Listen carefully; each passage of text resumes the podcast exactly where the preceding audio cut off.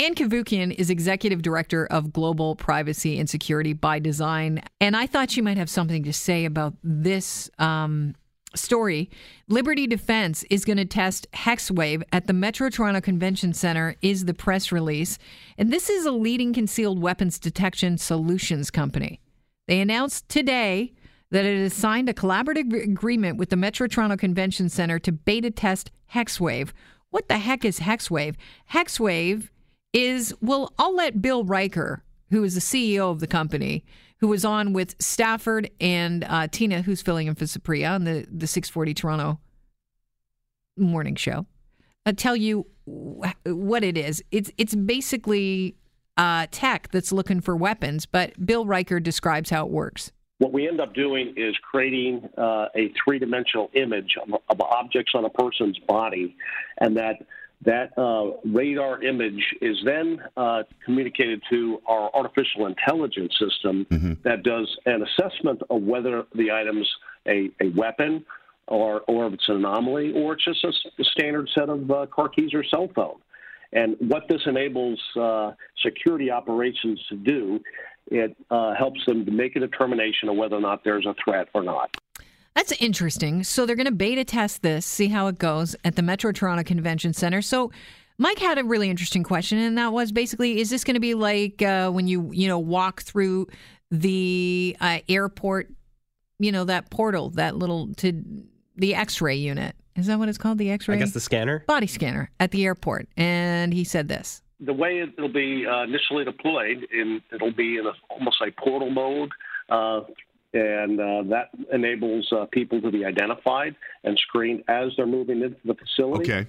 At the same time, it is it's a very non-intrusive system, so it it almost looks like a, a, set of theft detectors, if you would, that you see in a standard department store. Okay, so I, you don't go through like a whole gateway; it's just you know the side gates. I guess is what I'm seeing. Ann Cavoukian is executive director of the Global Privacy and Security by Design Center, and you are always dealing with tech and privacy and the concerns around uh, how the two uh, walk that fine line and that balance. Any concern to our privacy with this hex wave beta testing?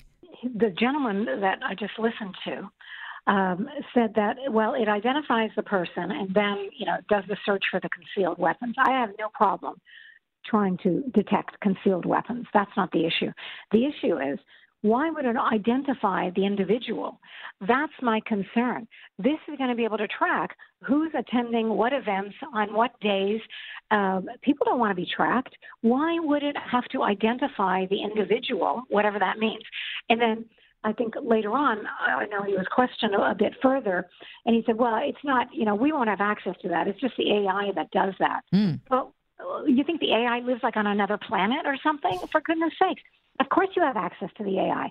Anyone who wants to probe the AI, law enforcement, etc., will be able to do so and find, I'm assuming, identifying features associated with the people uh, this technology has been applied to.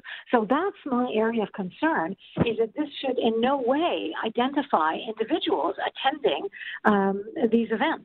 Yeah, Chris reached out to the folks uh, at Liberty Defense to find out uh, what exactly that means, identifying people. Chris, what did you hear back? I haven't heard back yet. No, I asked, um, sort of anticipating that we're going to have Ann on, that uh, we wanted to know: it does it identify people? Does it connect them to their ticket? Like this person scanned it in a certain time, hmm. and how and would it identify and remember individuals so that it could track them throughout the building? They haven't answered me yet, so I'm sure they're working on it, and hopefully we'll get an answer soon.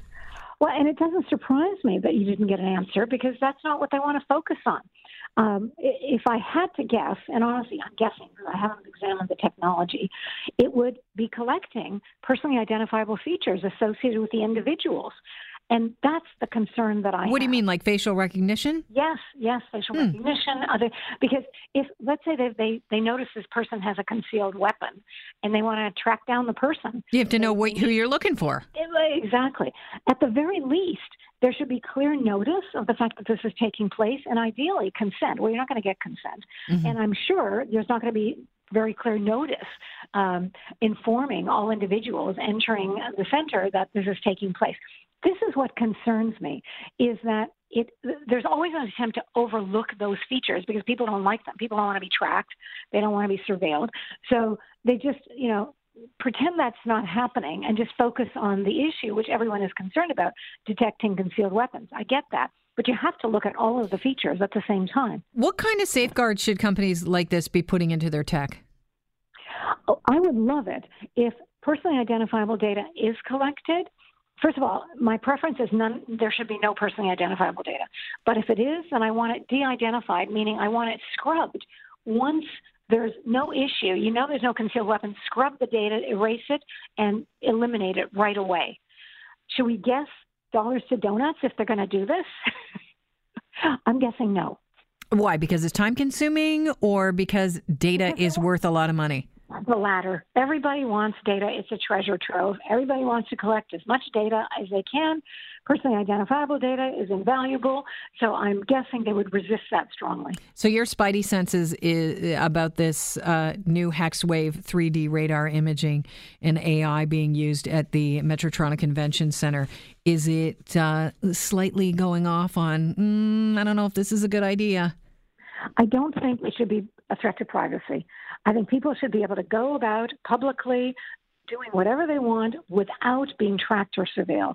And that's what I object to if this technology actually collects personally identifiable data. All right. You know what we're going to do? We're going to hopefully hear back from them and then we'll give people an update on what we hear back from the company. I appreciate your time as always, Anne. Oh, my pleasure. And let me know what you hear back, Kelly. Will do. Thank you so much. That's Ann Cavoukian, Executive Director at the Global Privacy and Security by Design Center. Uh, you know what I want to ask you? Because there's a lot of people that hear Anne saying that and they think, well, you know what? My phone's surveilling me. I'm always being tracked. I actually don't have a problem.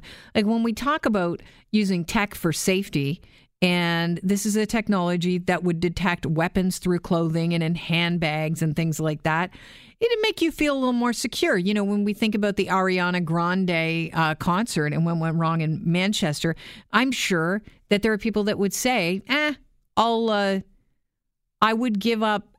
The fact that I'm being surveilled for my safety. There are people out there that would say that. Uh, but Tina Trujani brought up a great point.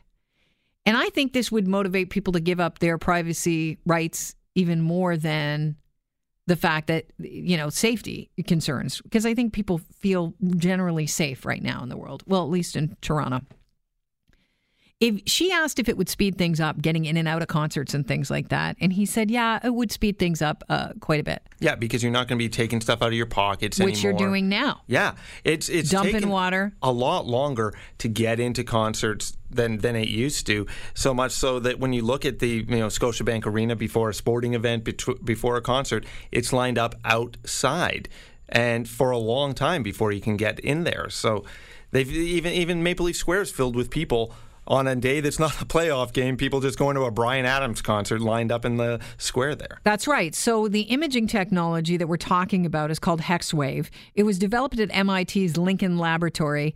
And it can be installed in the perimeter of a building to detect threats before the person even enters the building. It can be used both indoors and outdoors to detect metallic and non metallic weapons. That's interesting. And so it's better than a metal detector as far as safety is concerned.